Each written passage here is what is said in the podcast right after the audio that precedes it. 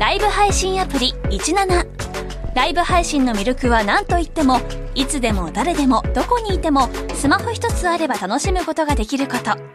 17ではライバーと呼ばれるライブ配信者によるトーク音楽バーチャルやゲームなどの様々なライブ配信や著名人を起用した番組配信を24時間365日お届けしています。さらに現在17では月曜日から金曜日の「オールナイトニッポンゼロをリアルタイムでライブ配信中。パーソナリティやスタジオの様子を映像付きでお楽しみいただけるほか17限定のアフタートークもお届けしています。ぜひアプリをダウンロードしてお楽しみください。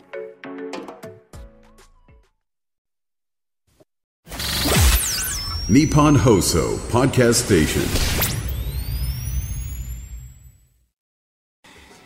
1月30日火曜日時刻は午後3時半を回りました FM93 AM1242 ニッポン放送ラジオでお聞きの皆さんこんにちは辛坊治郎ですパソコン、スマートフォンを使って radiko でお聞きの皆さん、そしてポッドキャストでお聞きの皆さん、こんにちは。ニッポン放送の増山さやかです。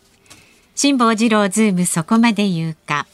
この番組は月曜日から木曜日まで辛坊さんが無邪気な視点で今一番気になる話題を忖度なく語るニュース解説番組です。今週スペシャルウィークでございまして、何がスペシャルかというとですね、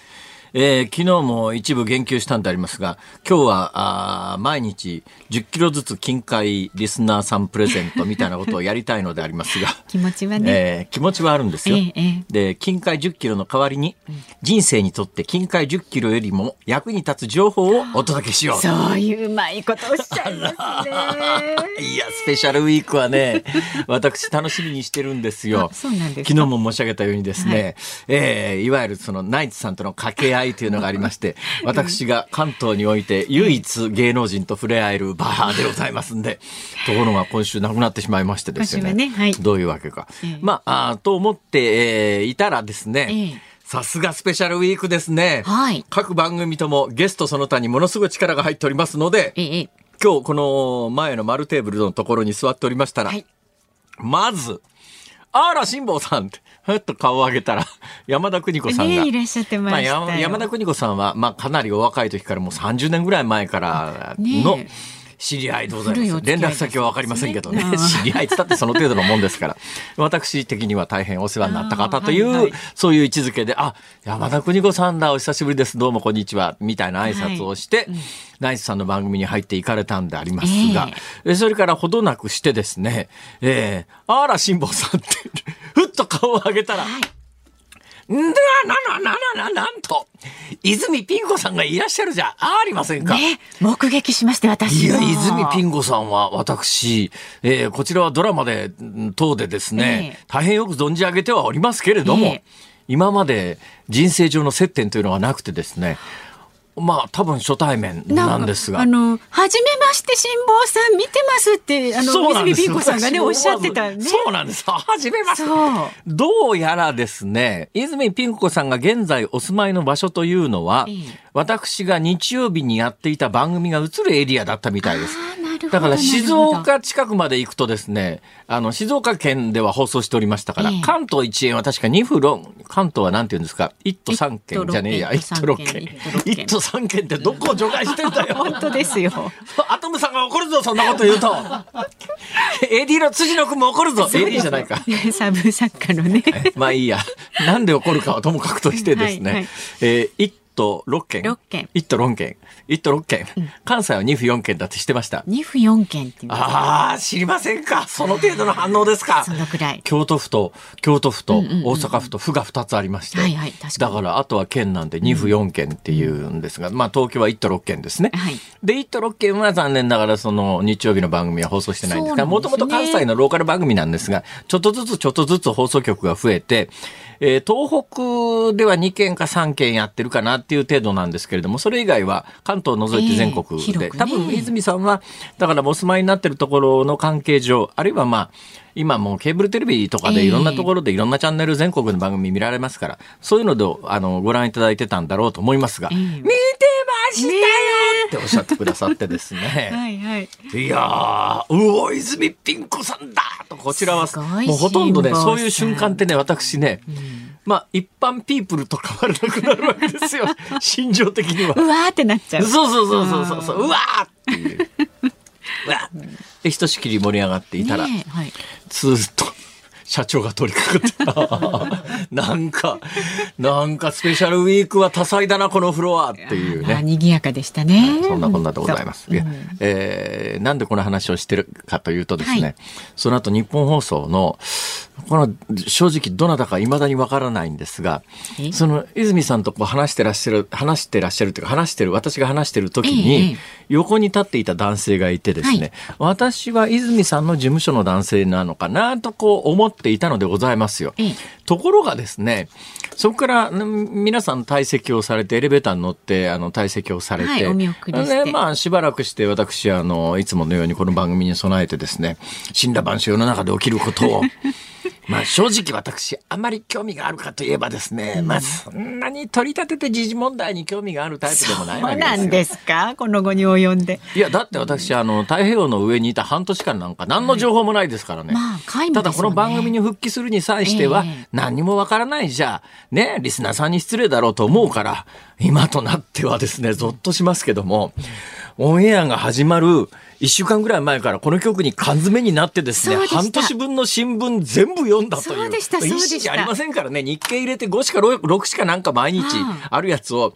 5ヶ月分全部読んで、そうだった。本当偉いよな、俺。勉強家、素晴らしい。いや、まあだから半年間何も起きてないのうん知りませんでしたでは通用しないじゃないですか。まあねわからないでこの放送はできないですもんね。ええだからまあその5ヶ月分のブランクを埋めるためにええ5ヶ月分の新聞をここに缶詰になって1週間で全部読むというえらいことになったわけですが、まあ今日もオンエア前にですね、まあ正直私ね、だから5ヶ月間何も時事問題に接しなくても、宇宙の運行とかですね、星の動きとか考えてたら、もうそれだけで十分なんですよ。ほな、岸田政権がどうしようとですね、オリンピックがどうなると知ったこっちゃねえみたいな。いやいやいや、すべてを覆すようなこと、この番組の意味はね、あの、まあそうですね。ええええ。ええまあそんなこんなで、やっぱりちょっとオンエア前にはですね、えー今日起きてることは少なくとも把握しとかなきゃいけないよな、ということで準備をしておったら、私は泉ピン子さんのマネージャーか会社の方だと思ってた方がですね、その丸テーブルに戻ってらっしゃったんですよ。一人で戻ってらっしゃったから、何が起きたんだろうと思ったら、どうやらその方日本放送の方あで、プロデューサーかな？あ、そうですか。うん。いやメガネかけた方？そうそうそうそうそう。ああ、日本放送のプロデューサーの方ですか？そうだと思います。はい、はい。で、その方とこうお話をして、あれ？ええ 言うべきことを忘れた。やだ、ちょっと。やだもうやだもう本当に。やだ、もう。話す内容は整理してから喋れよ。本当いや、ですよ。その日本放送の方と喋ったことをここでご披露して、それが大変重要なファクターなんですけれども。ああの人ですね。あ、あの人だあれは、ああれはだって、あの人はね、あの、プロデューサーです。あの方どなたですか？あの、お隣、ナイツさんのところのプロデューサーですね。ナイツさんの番組のプロデューサーさんなんだ。ですよ。面白い方いですから。そうですか。いや、知りませんでした。いや、あの方に挨拶をしていただいたんでありますが、いや、まあ、なんちゅうかですね。一番言いたいことは忘れましたけれども、まあなんかやっぱりスペシャルウィークだと、はい。なんかあの人の動きが多彩で面白いなと。あ、まあちょっとなんかこう、ざわざわしてますしね。はい、うん。えーありがたいなと。だからまあ今日は、あの、私の中では二大芸能人、それもまあ、泉ピン子さんちゅうとまた特別な、特別感が私の中ではありますから、でお目にかかることができて、ピン子さんの方から始そうその方日本放送の方だというふうに分かりました。ので、いやいやいやいや、とにかくお目にかかりで光栄です、みたいな話をさせていただいたんでございますが、い。やはい、それでねはい、思い出した。一番肝心な話を思い出した。なんでこの話をここで始めたかというと、あのメガネのおっさんと関係あるわけですえ、よプ。ロデューサーのね。はい。あのメガネのおっさんがですね、わざわざええ、お、後で、だからピン子さんお見送りされた後戻ってらしたんですね、えこのフロアに。だからご自分の番組そこでやってるからなんでしょう。うまあ多分そういうことなんだと思いますが、うん、で、私のテーブルの目の前を取り掛かりざま、なんておっしゃったかというと、はい、あのね、ピン子さん、今日の放送を聞くっておっしゃってましたよっていうから。そうなんですか。そうなんですえ泉ピン子さんが聞いてらっしゃるんですか？今のじゃこのこのトークも？いやどうもねあのさっきのおっさんはポッドキャストで聞くとかなんか言ってたような気がするな。だからどういう手段かリアルタイムなのか、はい、えー、タイムラグがあるのか知りませんけれども、えー、なんかのタイミングでピン子さんがこの番組を聞かれる可能性があるんで、まあ、大変光栄でありがとうございましたというのを、はい。喋っておこうと。なんかこの。ああ、よかった、思い出して。あそういう事情でございます。そういうことでしたか。はい、でもよかったですね、辛坊さんもね、はい、今日はじゃあ。いいわ、やっぱ東京は華やかだわ。そのざっくりとしたまとめ方。うん、まあ関西もまあそういう意味では華やかですけどね。ね私関西でね一番びっくりしたのがですね。はい、本当の話なんですけど、テレビ局じゃないんですよ。テレビ局の近所にあるホテルのエレベーターに乗った時に、私がこう、エレベーターの、あの、階を押すところ、最近昔はあの、階を押す人がいましたけど、今そんなもんどこのエレベーターも階を押す人なんかいませんよね。はいはい。まあ、で、まあ、エレベーター私乗ったんで、あの、階を押すところのところで、私ごとき下々はですね、それ誰かが乗ってきたら、階を押してあげようとか、ね、開くとか閉じるのボタンを押してあげようと思って、そこにこう、立ってたら、後ろに、後ろの壁に張り付く男性が一人いたんですよ。はい、で、その方ね、マスクをしてらしたんし、まあコロナの期間中だったかな、その前ぐらいだったかな、まあマスクをしてらっしゃったんで、なんか男性が乗ってるという認識はあったんですが、誰かわかんないんですか、そんな認識もないまま私はエレベーターの外に向けて一番近いところの、あの階を押すパネルのところに立っていたら後ろから、辛坊さん、いつも見てます。というわけですよ。ええー、と思って。まあ、一般の方かなと思って、あまあ、それだったら普通にあ、ありがとうございますぐらいかなと思って、ふっと振り返ったら、その方がマスクを外す、外して、白鵬ですってね。ええ、力士の？なんでやねん。白鵬？白鵬じゃねえわ。白鵬だわ。元の、ほら、歌舞伎のほれ。あえ、え、え、え、え、え、え、え、だから、あの、白鵬さんはもともと、いや、だから、海老蔵さんは、え、いやいや、何を言ってんだよ。白鵬さん、白鵬さんだよ、白鵬さん。いろいろね。松本幸四郎さんだよ。幸四郎さんだ。そうそう。松本幸四郎さん。白鵬です。ふっと、うわ松本白鵬これはびっくりしましたね。今だって喋り方がだって松本幸四郎さんの喋りじゃなかったもの今の。俺は飯田浩司じゃねえんだよ。クオリティが低すぎて分かんなかった。それで言うと、このもう一つの話はね、もう一つのエピソードは、この番組でもう3回ぐらい話してるエピソードなんですが、そこの帝国ホテルですよ。そこの帝国ホテルの2階の宴会場の、えトイレ、男性トイレで座ってたら、あの、私の方を見ながら、えいつも見てます。はいはい、それはね、あの方ですね。そうそうです。はい。どうぞ。舘ひろしさん。舘ひろしさん。すごいですよ、辛坊さん。帝国ホテルのトイレで、男性トイレで隣に隣に立ってる、なんか立派な体格の人だなとは思ったんですけども、まあしっかり見ないようにしようと思ったら、そっちからじっと見てるからなんだろうと思ったら、舘ひろし。えー、あそうそうです。よこんなことあのこんなことというかねちょっとあのおしゃべりが過ぎました。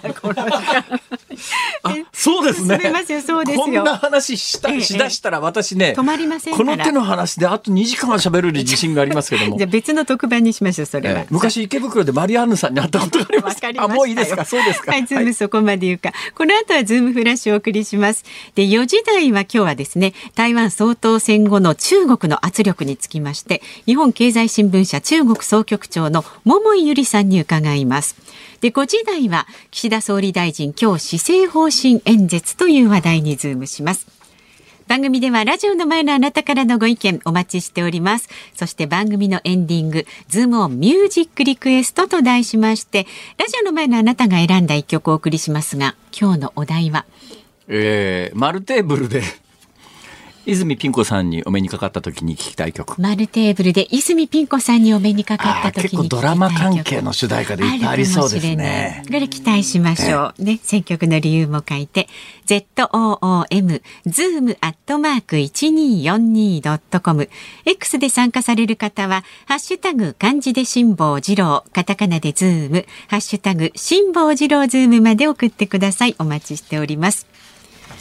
さあ続いては外為ドットコムプレゼンツマーケットインフォメーションです。東京株式市場日経平均株価は昨日と比べて38円92銭高い3万6065円86銭で取引を終えました。トピックスは昨日と比べて2.55ポイント低い2526.93で取引を終えました。円相場は1ドル147円40銭付近で取引されています。東京市場の円相場は小幅高の展開となりました。前日のニューヨーク市場からドル売り円買いの流れを引き継ぎますと一時147円19銭まで上昇しました。そしてその後はアメリカの長期金利が下げ渋ったことでやや持ち直しています。海外市場ではアメリカの12月 JOLTS求人件数が発表されます。そして週末にはアメリカの1月雇用統計の発表も控えていて結果に注目が集まります。ただ今日と明日連邦準備制度理事会が開催されるためよほどの結果が出ない限り相場への影響は限定的となりそうです。以上外為ドットコムプレゼンツマーケットインフォメーションでした。今回のゲストは広島カープを悲願の初優勝に導きましたミスター赤ヘル山本浩二さんです。昭和のプロ野球を彩ってきたレジェンドに迫る「プロ野球レジェンド」火曜夜10時。ニッポン放送ズームそこまで言うか。ここからは昨日の夕方から今日この時間までのニュースを振り返るズームフラッシュですトヨタ自動車は今日グループのトヨタ自動食器によるエンジンの認証不正問題で国内の4つの工場と6つのラインの生産を2月1日まで停止すると明らかにしましたまた国土交通省はトヨタ自動食器の工場を立ち入り検査しましたそんな中、今日午後1時半から豊田昭夫会長は名古屋市内で記者会見をしてグループの企業の不正に関し謝罪しました。能登半島地震で石川県西部の内灘町や新潟市の住宅などに液状化で大きな被害が出ていることが今日分かりました。内灘町と新潟市の罹災証明書の発行申請は1万2394件に上っています。香港の高等法院は昨日経営再建中の中国不動産開発大手中国恒大集団に対し生産命令を出しました。生産を求めた債権者の訴えを認め恒大に債務返済能力がないと判断しました。三重県名張市で1961年女性5人が死亡した名張毒ブドウ酒事件の第10次再審請求審で最高裁は2015年に89歳で病死した奥西勝元死刑囚の再審開始を認めない決定をしました。ドラマ化もされた漫画セクシー田中さんなどの作品で知られる漫画家の芦原日奈子さんが28日から行方不明となり29日栃木県内で死亡しているのが見つかりました。芦原さんが原作を手掛けたドラマの脚本をめぐりテレビ局側とトラブルがあったとみられています。厚生労働省が今日発表した2023年の平均有効求人倍率は前年を0.03ポイント上回る1.31倍で2年連続で改善しました。完全失業率は前の年と同じ2.6%でした。スポーツ仲裁裁判所は昨日2022年の北京冬季オリンピックでドーピング問題が発覚したフィギュアスケート女子のカミラ・ワリエワに4年間の資格停止と21年12月以降に出場した大会の失格処分を課すと発表しましたアメリカのアマゾン・ドット・コムは昨日、ロボット掃除機ルンバを手掛けるアイロボットの買収計画を断念すると発表しました。2022年8月に買収すると発表しましたが、EU 欧州委員会が市場競争を制限する恐れがあるとして異議を唱えていました。今日午前8時10分ごろ、琵琶湖の沖合でプレジャーボートが転覆しているのが見つかりました。心肺停止の状態で救助された男性3人について警察と消防が3人の死亡を確認しました国連パレスチナ難民救済事業機関アンルワの一部職員が去年10月にイスラム組織ハマスによるイスラエル襲撃に関与したとされる問題でアンルワへの資金拠出を停止する国が増えています。日本の外務省も昨夜資金拠出の停止を決めたと発表しました。日本の宇宙航空研究開発機構 JAXA の月探査機スリムが昨日運用を再開しました。スリムによる分析はこれまでより長期にわたる将来の月探査計画に役立つかもしれないと言われています。あの月探査機のスリム、まあ、日本が世界の中ではあ国別で5番目の着陸になったわけですが、はい、着陸直前にエンジンの一つがどうも脱落したんじゃないのっていうんで、えー、公開された写真を見ると逆立ちして、うん、逆立ちして月に降りてましたけれども、うん、逆立ちしたことが問題というよりは、予定していた方向に太陽光パネルが向かなかったので、電力がどんどん失われていくいく中で、電力が12%になった段階で、将来的にもしかすると、発電が再開された時のために電力を温存しようということで、はい、一遍シャットダウンしたんですけども、どうやら太陽が当たり始めたと。ねよかった。あの、これってどのぐらい皆さん認識あるんですかね？地球の時点って、うん1日ですね、まあ、基本大体24時間、ざっと24時間で1回回りますね、これ時点24時間ですね、公転太陽の周りを回るのは1年365日ですね、公転365日時点が1日ですよね、まあ時点ってそういうもんじゃないですか。じゃあ月の時点と公転はって聞かれた時にさあまあ多分普通の人はそう簡単に答えられないと思いますけどもこれがですね不思議なことに自転と後転があの同じなんです。で自転と後転が同じだからどういうことが起きるかというと、これね図で書かないとなかなか分かんないんで、言葉だけで説明しても分からないのを前提に喋りますけども、地球から見て月って常に同じ方しか見えてないんです。だ太陽の当たり方によって満月になったり新月になったり三日月になったりしますけれども、大きさっていうかまあその太陽の当たり方で形は変わりますけれども、でも基本的に満月になろうが三日月になろうが月が地球に向いてる方向は同じなんで地球から見ると裏側は絶対見えないんです。なんでかというと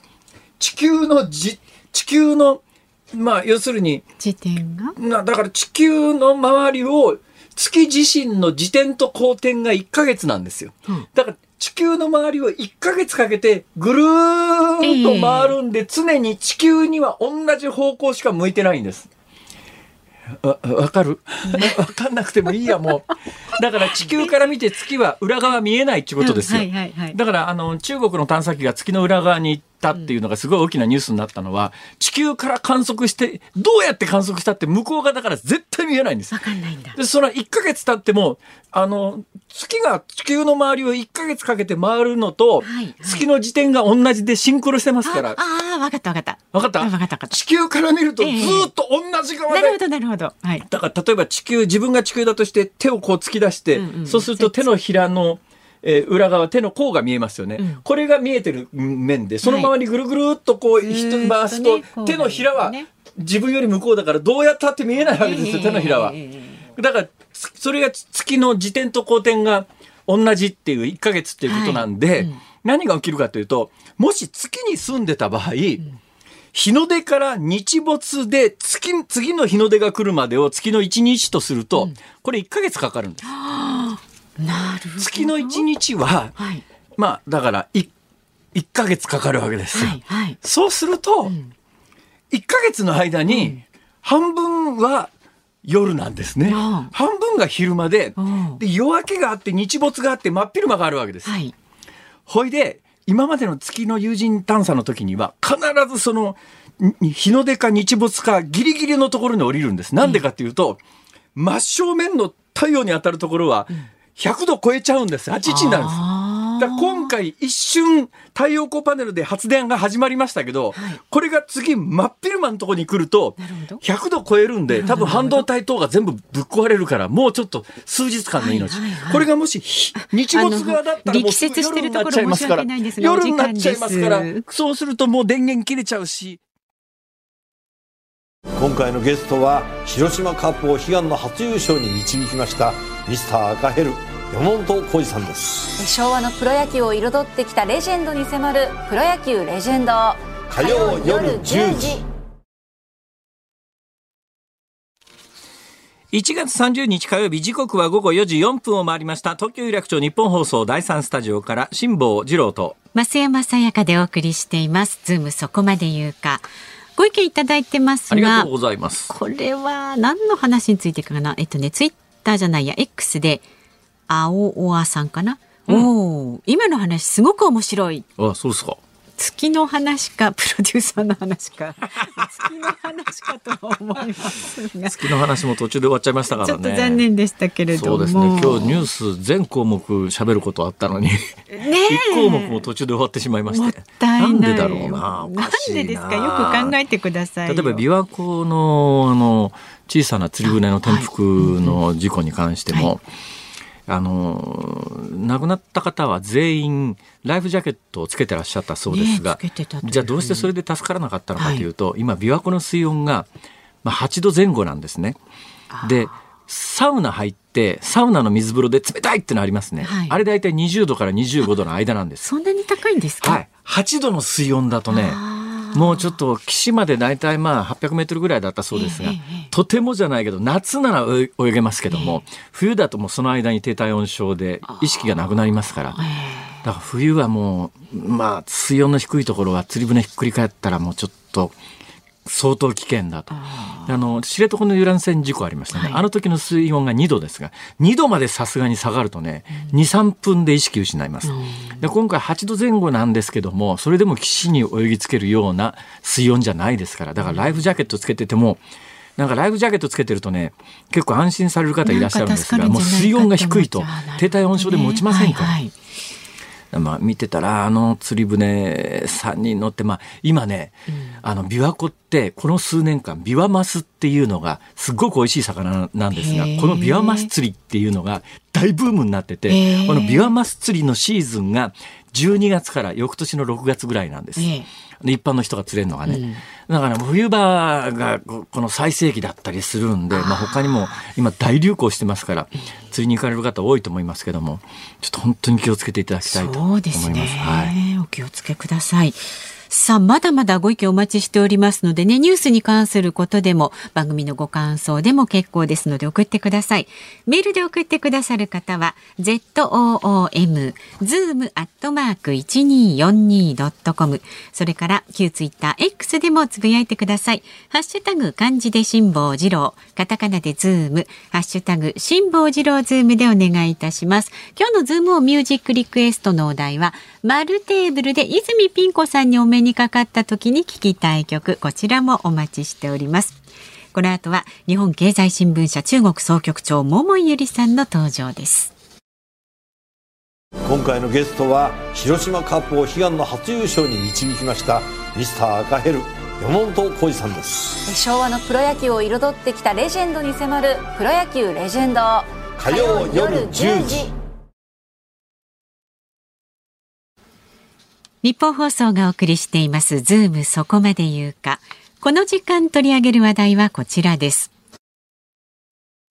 台湾総統選挙後の中国の圧力。今月13日、4年に一度行われる台湾の総統選挙の投開票が行われ、現状維持派の与党民主進歩党の来清徳氏が当選しました。総統選挙を受けて対中関係そして世界情勢にはどんな変化があるんでしょうか。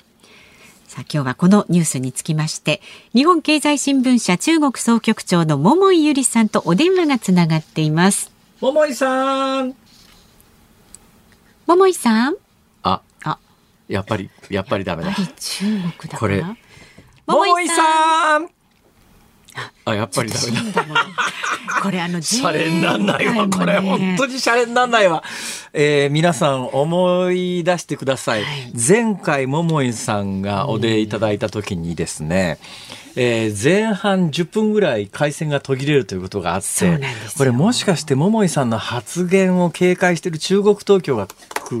回線を落としたんじゃないのと、はい、まあ半ば冗談も交えてお話をしたんですが、うんえ今回はそんなことがないように、うん、もういろんなバックアップも含めてですね、事前に綿密な打ち合わせをして臨んでいるにもかかわらず、うん、えー、オンエアが始まってか、さあ出番だったその瞬間に回線が落ちたというのは、これは、2回続けて偶然はないだろうと僕は思う。この間のお話ですとね、わかんないですけど、中国はほら、ヤフーニュースなんかチェックしてるっていうふうにおっしゃってましたよね。シャレになんない、シャレになんないのは、シャレになんないのは、あの、桃井さん大丈夫ですか？あの、ご無事ですか？とか、日本に帰国されるときに、いきなり拘束されたりしないですか？とかって冗談で言ってるじゃないですか。はいはい、まあ、まあ、言うやこっちは軽い冗談のつもりで喋ってますけれども、うん、実際中国で取材してる身からするとですね、本当に、うん、なんかでこういきなり拘束されるということもあり得るし、そうですね、まあ、ちょっと桃井さん、前回お出になった時に、うん、あの直後に出版される本が、ちょっと結構あの中国の機微に触れる本なので、はいうん、どうもその本に関して言及されるのを中国当局が嫌がって、で、回線を落としたんじゃないの？回線を落としたんじゃないの？というのは正直私はここで申し上げましたけれども、きっと冗談だろうともう一遍じゃあ呼んでみますか。桃井さんはい。あ、つながったよかったよかった私はちょっとドキドキしました。つながったはい。大丈夫ですか？何かあったんですか？はい。いや、なんわからないです。今なんか急にずっと、あの、呼ばれる直前までは普通にあの、そちらの、あの、音ずっと聞こえてたんですけど、急に音がなくなりまして、ちょっと焦っちゃったんですけど、今日繋がったんでよかったです。よかったです。いや、よかったですね。よかったです。中国の回線事情が良くないのか、それとも、桃井さんだからなのか。わかりません。そうですね。今、中、どちらですか、桃井さん。あ、今、北京、北京です。北京ですか？えー、はい、中国首都北京、今日はどんなお天気ですか？今日はもうどんより曇ってますね。ちょっと憂鬱な天気です。ああ、うん、中国の北京のこの1月の終わり頃ってどんな天気なんですか、はいはいあのですね、普段はすごく真っ青な空。まあ、昔はあの、郊外ひどかったって PM に、あの、したっけありましたけれども。あの、石炭燃やすんで、はい、あの、大気汚染でえらいことになるっていう時代がありましたね。はい、今そうでもないんですか？はい。今はもうそれはもうなくなって、あと近くの近郊の工場も全部引っ越しさせてしまったんで、首都北の空気はなかなか綺麗なんですよ。はい、で、冬は本当に真っ青な抜けるような空になることが多いんですけれども、えー、今日はちょっと、どよーんってしてますね。なる気温どのぐらいですか？気温は0かいってると思います。あ、やっぱりじゃあ外出ると、るあの寒いです、ね、寒いんだ。そうですか。ええー、いや、中国って今、あれですか、なんか、なんとかっていう休みの期間ですよね。あ、はい、春節がもうすぐ2月9日から始まるんです。春節の、はい、お休みは毎年変わるんですよ。で、年の初めに今年の春節は何月何何月何日から何月何日までですって発表されるんですけど、ええ、去年は1月にあったと思うんですけど、今年は2月9日から、えー、1週間ですね。はい。なんでまだ休みではないです。ということは、春節前で皆さんはまだ普通に働いているという、はい、そういう状況ですね。仕事中です。みんな春節前にいろんな仕事を終えたいんで、あちこちで、あの、なんか、あの、締め切りになってるの出せとか、契約しろとか、結構激しく今仕事してる時期だと思います。中国で春節って、やっぱり皆さん相当な勢いで休むんですか？日本のお盆みたいな感じなんですかね？お盆よりもっと一斉に休みますね。それにお盆よりもずっとみんなあの故郷に帰ったり、はい、まああの最近あの旅行に行く人も増えたんです。もう大移動。あの前、あのゴールデンウィークの時も出させていただいて番組にそういう話しましたけど、それ以上の大移動ですよね。うん、ということは、あの、普通の仕事という意味では春節期間って完全に中国が止まるんですね。完全に止まります。本当に止まっちゃいます。それが何日ぐらい続くんですか？えっ、ー、とですね、えー、2月9日から、えっ、ー、と、7日間ですね。だから、16日、うん、1週間。で、その次の土曜日、日曜日がついてるんですけど、そこは逆に営業日になるんです。で土日から1週間休んで、終わった後の土日が営業日になるっていう形。桃井さんなんか予定入ってんですか？私はまだ入ってないですね。なんかこれ前も言いましたけど、この時期に中国にあの大移動すると、あの死ぬ思いをするんで、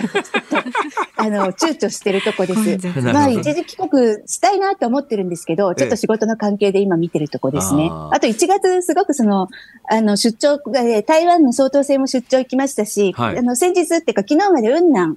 雲南省にあの出張、雲南ってベトナムに近い方じゃないですか、はい、南の方じゃないですか？そうなんです。そう、南の方ですけど、あの、山の高いところ、3000メートルとか4000メートルで高山病になりそうだったんですけど。何しに行ったんですか？あの、山奥。えっ、ー、とですね、表のテーマとしては、その、雲南省によるシャングリラっていう場所があるんですけれども、はいはい、そこ、まあ、こちらでも秘境とか理想郷のイメージなんですけど。シャングリラって桃源郷ですよね。はい。桃源郷ですね。あの、で、不便な場所だったんですけど、今年、昨年の秋に高速鉄道と高速道路ができまして、ええ、で、春節に向けても非常に人気観光地として話題になっている。っていうのが表のテーマなんですけど、ね、まあ裏手裏裏のテーマとかそんな言っていいんですか、それ。あ、これは大丈夫なんです。あのー、ここのシャングリラってチベット族の居住地域なんですね、雲南省なんですけど。はいはいはいはい、で、中国に駐在する外国メディアってチベット自治区には入ることができないんですよ。はいはい、はい、で、禁止されてるので、なのでここのシャングリラ雲南省であればチベット族の居住エリアなんで、ええ、代わりにちょっとここを見てきたと。で、取材できるのは割ともうここ観光地にもなってるので、発展してる、つまり、えー、中国共産党の少数民族政策って対応政策とまあ、あの、北風政策があるわけですけれども、はいはい、ここ対応政策がかなり力入れられているので、ええ、まあ、あの、その状況、地地元民にとっても、こういう観光地として整備が後押しされている、この経済的メリットが大きい中で、どういうふうに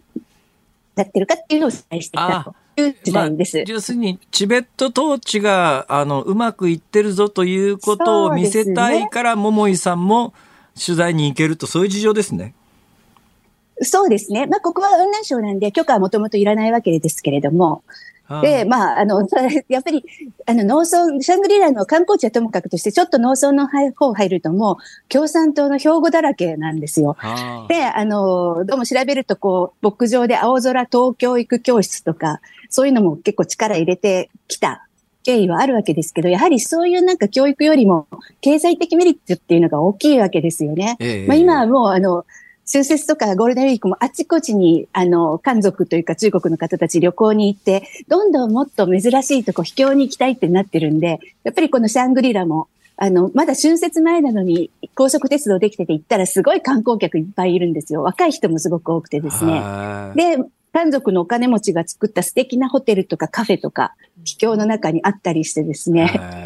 そうすると地元民にも今まではただ同然だった土地とか家屋、この賃料、あの、お金持ちがホテルとかカフェ作るために借りるわけですから、はいはいはい、すごい、ただ当然の土地で賃料も入るし、まあみんなタクシー運転手なんか地元民やること多いですけど、そうすると収入も入る。これ台湾もそうなんですけど、やっぱりこの中国、まあ漢族の巨大な市場とか人口、これを飴とした経済政策っていうのが、やっぱり一番効いてくるんですなるほど、ね、やっぱり、両中国共産党ととってはこの市場とか人口っていうのが大きな武器なんだなというのが。どうなんですか？チベットに取材に行かれて、こう街歩いてて、はいまあ中国の主流の民族であるところの漢民族とチベット民族って見分けがつくもんですか？チベット族あ、ちょっとだ、だいたいわかりますね。あ、この方は地元の方だなっていうのと、あの、観光客ですね。いわゆる観光客。だいたい見てわかります。ちょっと、あの、顔つきも違いますし、雰囲気も違うので、わかります。ええ、で、あと今、あの、中国の若い人たちって、もう旅行に行っては、そのコスプレ写真撮るのが大ブームなんですよね。うんで、あの、ここのチベットエリアでも、この、例えばシャングリラの郊外に、雲南省で一番大きい、あの、ラサにあるポタラ宮のちょっとミニ型で小ポタラ宮と呼ばれてるお寺もあるんですチベット仏教の。もうそこに溢れるように、あの中国の若い女の子たち、まあ中には男の子も、チベット民族の衣装を着て、それでカメラマン引き連れて写真撮ってるので溢れ返ってるんですよ。もう本当に宗教の冒涜だと思うんですけど。なんかあれですね、京都に、京都にいらっしゃってる観光客の皆さんが着物着て写真撮る、そんな雰囲気ですね。そう、それが、あの、至るところぎゅうぎゅう詰めなぐらい写真撮ってるイメージをしていただければ、まあ、いかにその文化破壊かというのがイメージできると思うんですけど。そうなんですよ。だからちょっと私、公営文化大革命を思い出しちゃったんですけど、その頃って、あの、毛沢東にかぶれた若者たちが公衛兵になって、はいはいはい、で、仏教の仏像とか、まあ、チベット仏教もやられたと思うんですけど、そういう伝統的なものを壊して回ったわけですよね。はいはい、破壊して回った。だから中国のお寺には箱は残ってても中身がないことが多いんですよ。でもそれって文化大革命の時に壊されたんですか、そうなんですよ。でも全部破壊しちゃった、もう貴重な文化財を。えー、でも今は全然悪意はないんですけど、このチベット教の仏教の聖地に若者たちが押し寄せて、もう写真、あの、エセ衣装を着て写真撮りまくってて、もう 聖地も何もあったもんじゃないのを見てですね、あ、これ、これはすごい洗練された新しい文化大革命だなって思ってしまったのはちょっと不謹慎かなと思いました、今ちょっと。なるほどね。うん、いやしかし、面白いわ、桃井さん。機微なことをおっしゃいますよね。いえいえいえ、あの、これは観光で成功してるっていう事例ですから大丈夫です。そこであの、ダライラマがうんぬんとか言い始めると面倒くさいことになるわけですね。そうなんです。はい、そうなんです。わかりました。はい。えー、はい、さて、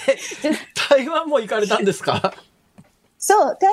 湾も10日間ぐらい行ってましたね、総統選の前後に。そもそもなんですけども、はい、中国のい。わゆる共産党政権下の大地からですね、台湾って普通に出入りできるもんなんですか、あ、それはいいことを聞いていたただきました。はい。あの、もちろんビジネスの方は、あの、自由にいくらでも行き来されてるのは当然ですよね。中台のビジネス関係というのは深いんで、外国人であろうと、台湾人であろうと、中国人であろうと行き来してる。で、外国メディアがどうかっていうところなんですけど、実は私の肩書きって中国総局長って言うんですよね。はいはい。で、これもっと大昔、ここの北京にあった、あの、外国メディアの支局っていうのは、総局じゃなくてみんな中国支局、あ、北京支局だったんです、普通に。ほうほう。ニューヨーク支局みたいな、ロンドン支局みたいに、北京支局だったんですけど、はいはいはい、その、日本のメディアが、その台湾に支局を作るということにあたって、ええ、中国側が要求したのが、はい、北京支局台北支局だと対等になっちゃいますよね。はあはあ、まるで違うエリア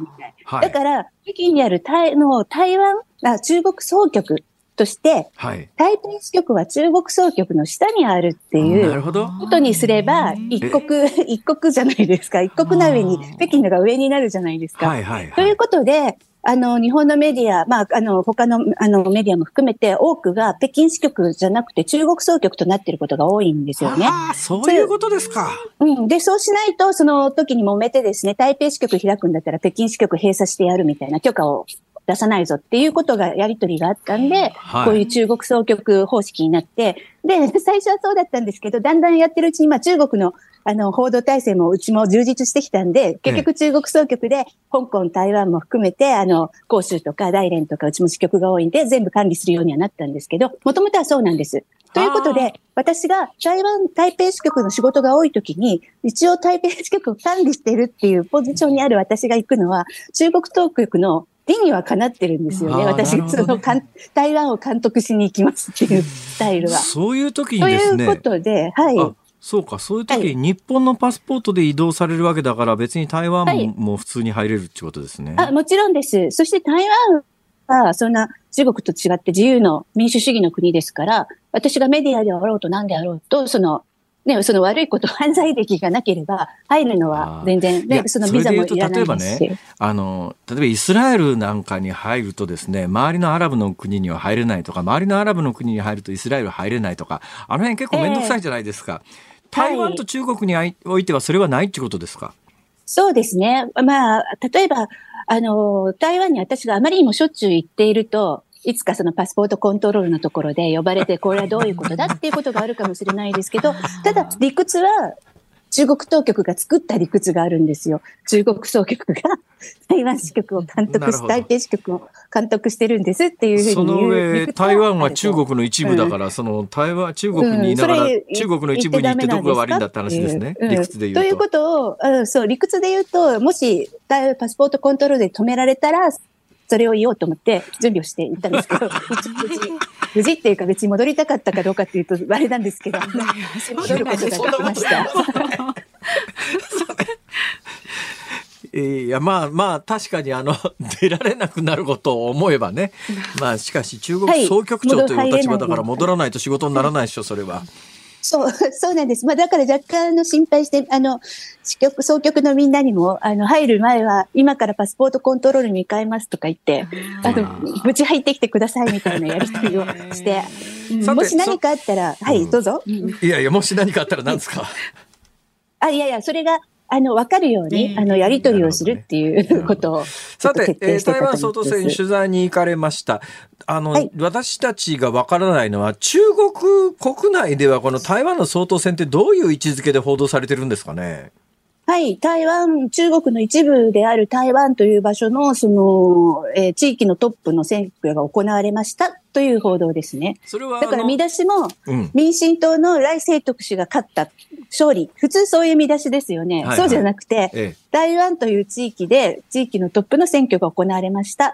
ていう見出しで報じられてるわけです。で、今回、まあ、いや、独立派をまあ隠してとは言わないけれども、どっちかというと心情的には独立派であるところの来清徳さんが台湾のトップになったということについての論評みたいなものを含めて一般の人に分かるように報道はされてるんですかね？あ、もちろんそれで、見出しはさっき言ったように、えー、選挙行われました。で、中身は来清徳氏が勝ちましたと。で、あのー、こちらの台湾弁公室のトップが発言した内容が紹介されてて、まあ今回、来世徳が勝ったけども、この人は独立を施行しているような悪いやつであり、そしてその、今回ギリギリで勝った上に立法院はねじれになってますと国民党が勝ちました。だから台湾の民意を代表しているわけではないというような報道の仕方になってますね。ああ。あなるほどね。どうなんですか？今回、あの、日本あたりでは、中国、これもちょっとまあなかなか機微な、機微な点なんで、あの、あれなんですけども、えー、中国共産党はかなりあの、来世徳が負けるように、いろんな仕掛けをしたんじゃないのっていうような報道があるんですけど、どうですか、その辺は。はい、まあ、その、証拠はないんですけど、あったと思います。その、やっぱりその来清徳氏、総統選も大事なんですけど、やっぱり立法院選挙も同時にあったの、立法院選挙、日本の国会の総選挙みたいなんですね。それも大事なんですよね。えー、そこの議員なんかでは、かなり直前にスキャンダルが出て、えっ、ー、と、出馬を断念したりとか、もしくはその出馬したんだけど、やっぱりそのスキャンダルの影響で落ちちゃった人とかいました。で、それが、例えばその出馬断念しなきゃいけなかったあの、民進党の若手のホープがいたんですよね。ええ、あの、日本でも結構よく永田町に来て、私も日本で何度か食事したこともあるんですけど、はいはい、その彼は結局大陸の女性と長年実は付き合ってて、え、それでその大陸の女性側からキスしてる写真とかわーって出されちゃって、あらまで、出馬断念しなきゃいけなかったとか。それって完全ハイトラじゃないですか、うん そうなんですよ。で、あの、サイバー戦とかも言われてますけど、結構そういう伝統的な。ね、手口が。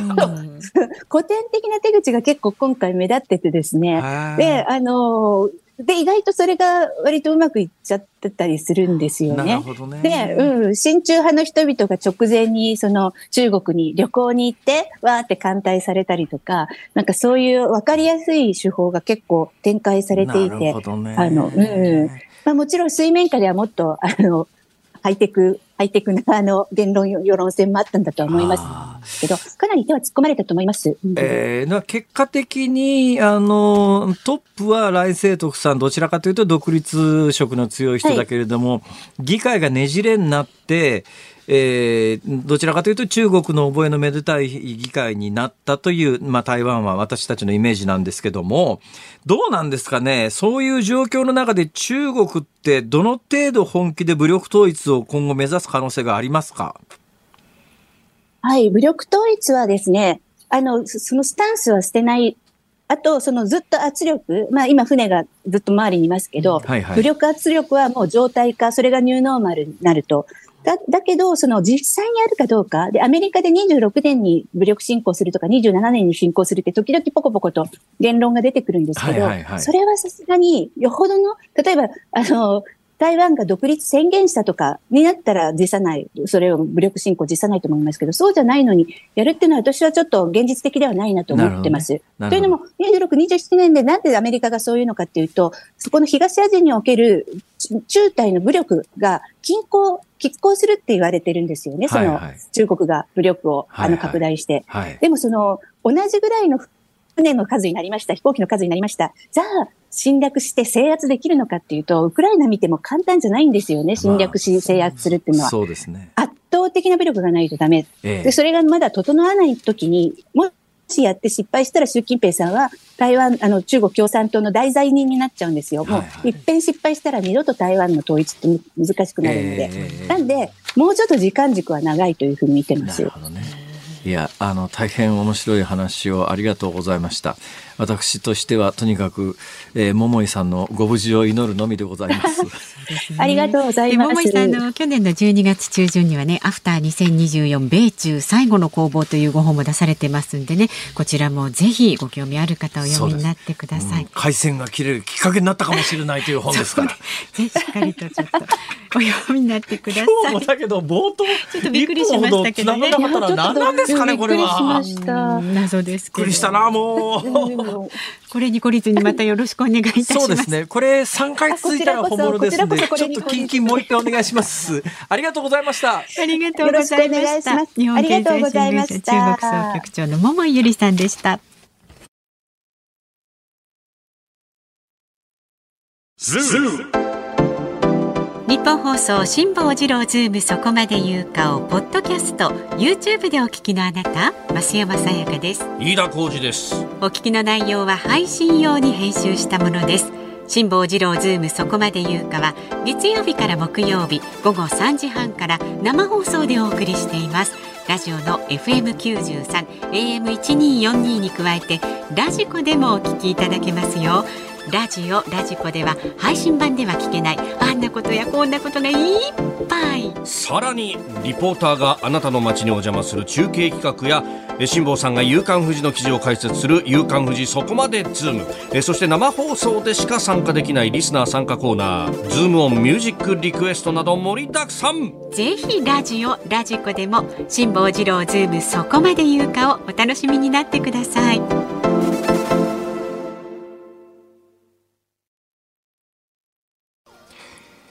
1月30日火曜日時刻は午後5時を回りました。こんばんは辛坊治郎です。こんばんはニッポン放送の増山さやかです。さあズームオンミュージックリクエストご紹介する時間になりました。ありがとうございます。ありがとうございます。今日のお題はね丸テーブルで泉ピン子さんにお目にかかった時に聞きたい曲という辛坊さんの今日の体験からです。まず調布市にお住まいの桃海老直樹さん52歳男性の方は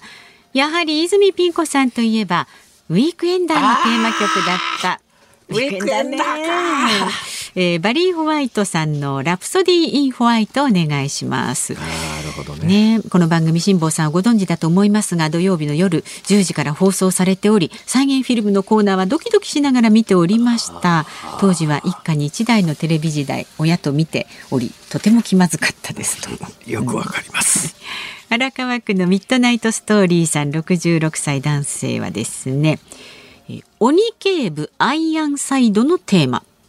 これはですね泉ピン子さんといえば人気になったのはテレビ三面記事ウィークエンダー。ねでした。皆さんウィークエンダー来ますね、はい、高校時代毎週土曜日楽しみに見ていました。ピン子さんのはちゃめちゃなリポーターぶりには笑いに笑いました。そこでニュース紹介の時に流れる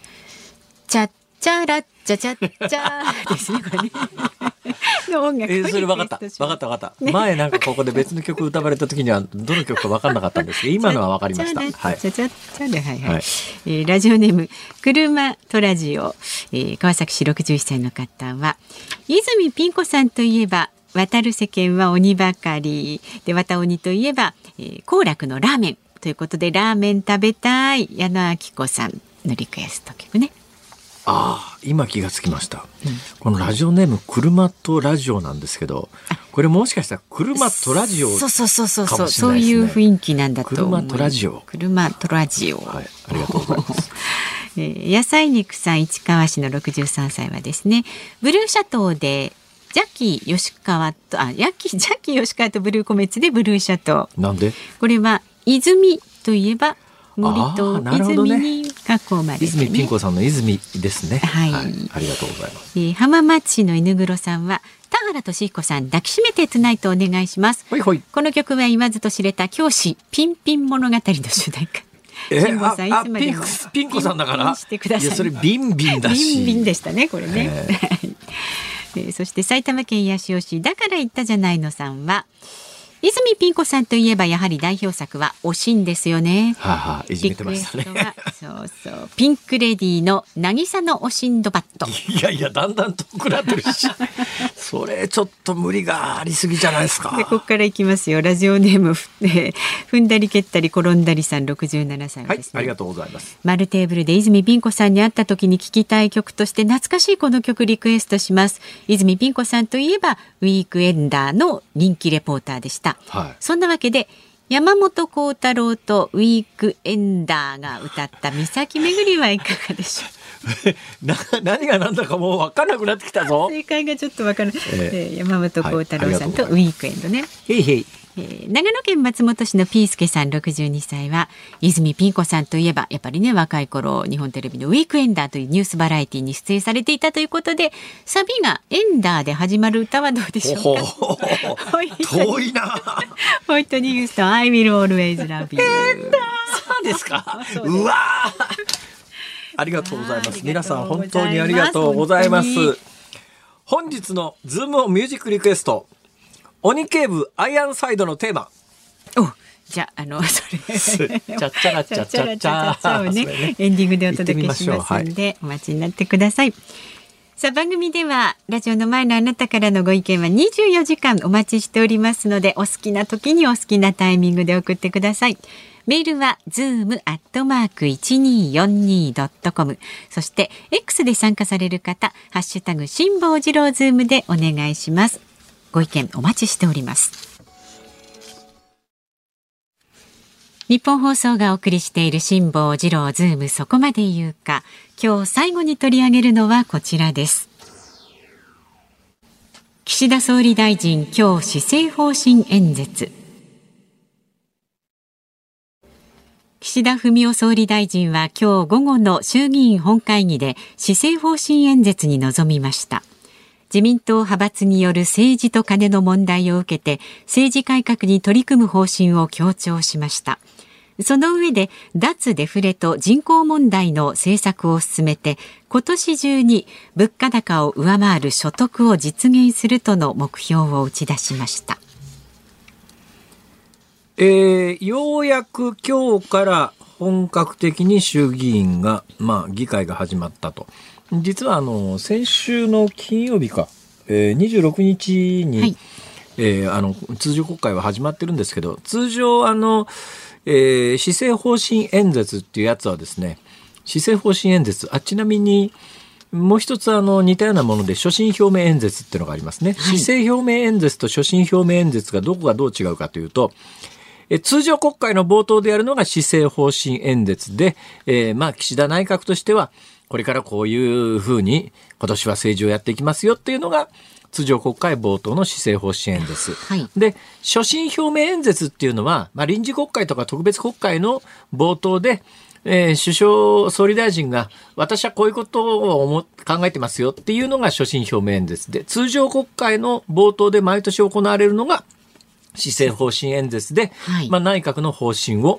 えー、あまねく日本にこう、まあ、日本だけじゃありません、世界に、かもしれないですけど、ただまあアメリカ大統領の演説ほど世界にはインパクトない ないっちゃないないですけど、まあまあこうしますよということを示すというそういう施政方針演説は通常通常国会の冒頭なんで、はい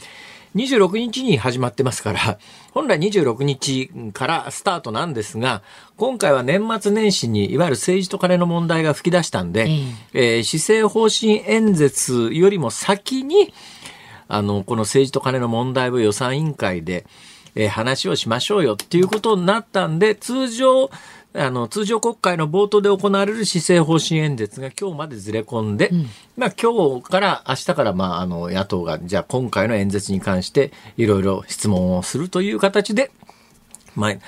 あの国会が始まるんですが、はい、大体まあスケジュール的にはですね、えー、3月の年度末までに、まあ、去年の暮れに公表されてます来年度予算というのをとにかく上げるというのがまず第一目標になります。はい、でまあ今日の演説の中でも、うん、憲法改正は自分の総裁の任期である今年の秋までにやりたいというのは言ってますけども、うん、具体的にどうするかという話は全く見えてきませんね。うん、具体的にどうするかが全く見えてこないのは、そのデフレ脱却、デフレ脱却って演説で言うわけですけど、本当に現状見えてるのかなと思うのは、去年1年間、あの、すでに発表されている去年1年間の物価の上昇率って3%台なんですが、はい、ただ何回もお伝えしているように、あの、例の物価統計というやつは、えー、普段買わないようなもんも全部含まれてる統計なんですね。はい、で、まあ、去年1年間、通常普通に日本で暮らしてる人が、まあ、割とよく買うものだけをピックアップした物価統計で見ると、6%以上上がってます。うん、で、6%以上のその物価上昇率っていうのは、高度成長期かみたいな、あの、狂乱物価と言われた時代でも、えーほとんど記憶にないぐらいの数字で、えー、一昨年が4%、その同じ尺度で見ると4%以上上がってます。一昨年4%上がって、去年に6%上がってると、合計すると10%以上上がってるわけですよ。上がってますね。10%ですよ、2年で。で、2年で、ただこれは皆さんの実感に近いと思います。やっぱりこの2年で10%ぐらい物価上がってますよね。うんうん、スーパーで買い物すると。そうなぜか高いんですよ。不思議なんだけど。だからそれは生鮮食品を除いてですから、生鮮食品なんか変動が大きいですからね。うん、私なんかあの、毎日スーパー覗くのを3日に、日課にしてますから、はい、まあもうほとんど趣味とかしてますけどね。今日のブロッコリーはいくらで、今日のレタスはいくらでと考えると、ちょっとやっぱりここへ来て、キャベツは比較的、あの、買える値段ですけども、レタス、ブロッコリーはちょっとやっぱり、消費税入れるとうちの近所のスーパーだと300円超えちゃうんで、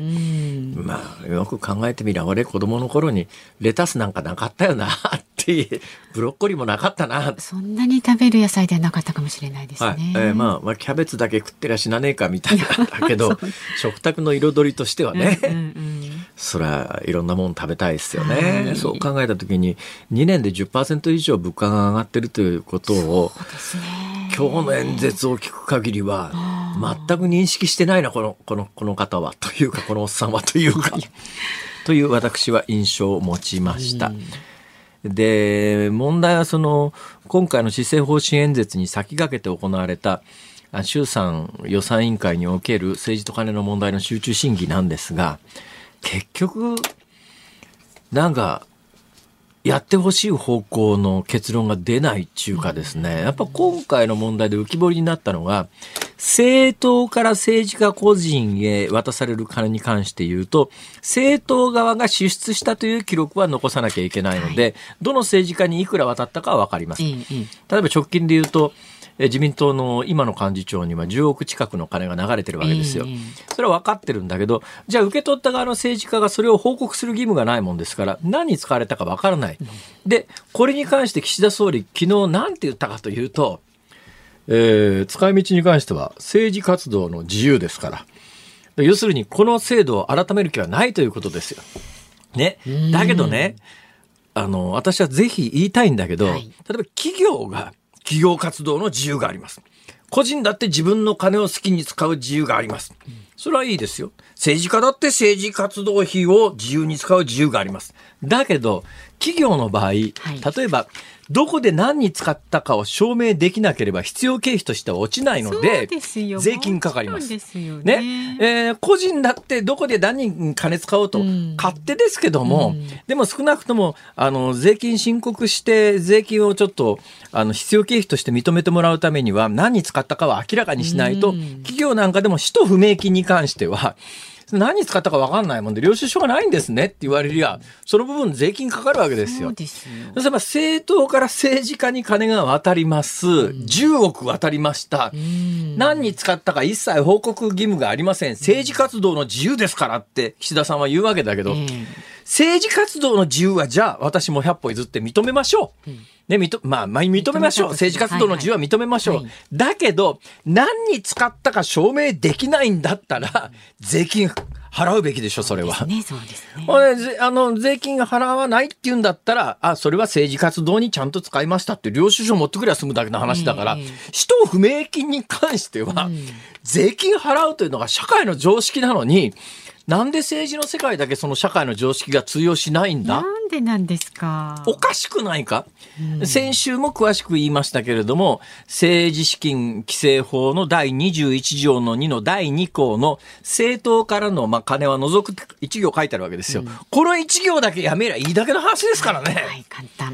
もうそれやれって言ったら、うん、えー、政治活動の自由ですから。だから政治活動の自由は認めようと。政策活動費をやめろとは、そこまででは言わないと。使うんだったら何に使ったか領収書取れと。取れなければ取れなかった部分に関しては税金払えと。それだけの話じゃないのか、なんでこんな単純な理屈が与党も野党も国会で主張しないんだ？実は、まあ、先週言ったように、野党にも、野党も同じような金の使い方をしてますから、正直言うと、ここは触れたくないんですよ。ちょっといくらなんでもね、くらなんでも去年からこれだけ大騒ぎして問題点がいくつも浮き彫りになって今の政治資金規正法には大穴が開いてるということがもうみんな分かった段階でじゃあその穴は塞がないと。というようなことに関しても今日の施政方針演説で政治資金規正法のまあ改正に向けて検討はするみたいな文言は入ってるんですけれども、はい、今私がここで申し上げたような方向性にならないというのは昨日の岸田総理の発言でそこはやらないって政治活動の自由だと言い切ってますからやる気ねえんだなと。こうなったらまあ有権者にできることはただ一つですよ。はい、もうこれ以上はちょっとまあ言いませんけどえ田崎さんに立候補してもらいましょう。これ辛坊さんの声を届けるんじゃないですか？そうではなくて。あ、明日泉房穂さんですね。そうです、そうです。市長の。そうですよ。よし、泉さんに立候補してもらおう。決めた。候補されるかどうかあれですけれどもね、ちょっとそのあたりも泉さんにも。ともと政治家だしさ。まあそうですね、うん。なんでタレントなんかやってんだ？なんか次のチャンスを何かお考えなんですかね。いやちょっとさ、やっぱああいう人こそ政治に、政治に、中央に攻め上るべきだろう。声を伝えてほしいというね。明日本人に言おう。そうしてください。帰り討ちに会わないように気をつけよう。そうですね。これ昨日三連、四連発で帰り討ちにあったからな。はいはい。えズームオンでした。新聞によりますと、松山さやかアナウンス室長は日の絵馬生まれだそうです。だそうです。ズームミュージックリクエストお送りしているのはミッドナイトストーリーさん葛飾区北斎さん車トラジオさん埼玉マッチョさん4人の皆様からのリクエストクインシー・ジョーンズアイアンサイド。新聞によりますと。これもうこれもだんだんでも知ってる方がそうですね。これ反応してくださる方が少なくなるのは残念だな、うん、面白いけどね、はい、どうもありがとうございましたありがとうございましたさあ日本放送この後は伊集院光の種今日はですねオードリーの春日さんとお届けするそうです。そうそう。で、明日の朝6時からの飯田浩二の OK 工事アップ。コメンテーターはジャーナリストの峰村健二さん、軍事評論家の小泉悠さんです。で、岸田総理大臣の施政方針演説について、米中首脳の電話会談、春開催で一致どうなる台湾問題などをお送りします。で、この番組ズームそこまで言うかは、前明石市長の泉房穂さんと自民党派閥の裏金問題についてズームしていきます。新聞によりますと、泉房穂前明石市長がこの番組で立候補の表明をするかもしれないそうです。ええネタですから。ここまでの放送は辛坊治郎と増山さやかでした。明日も聞いてちょうだい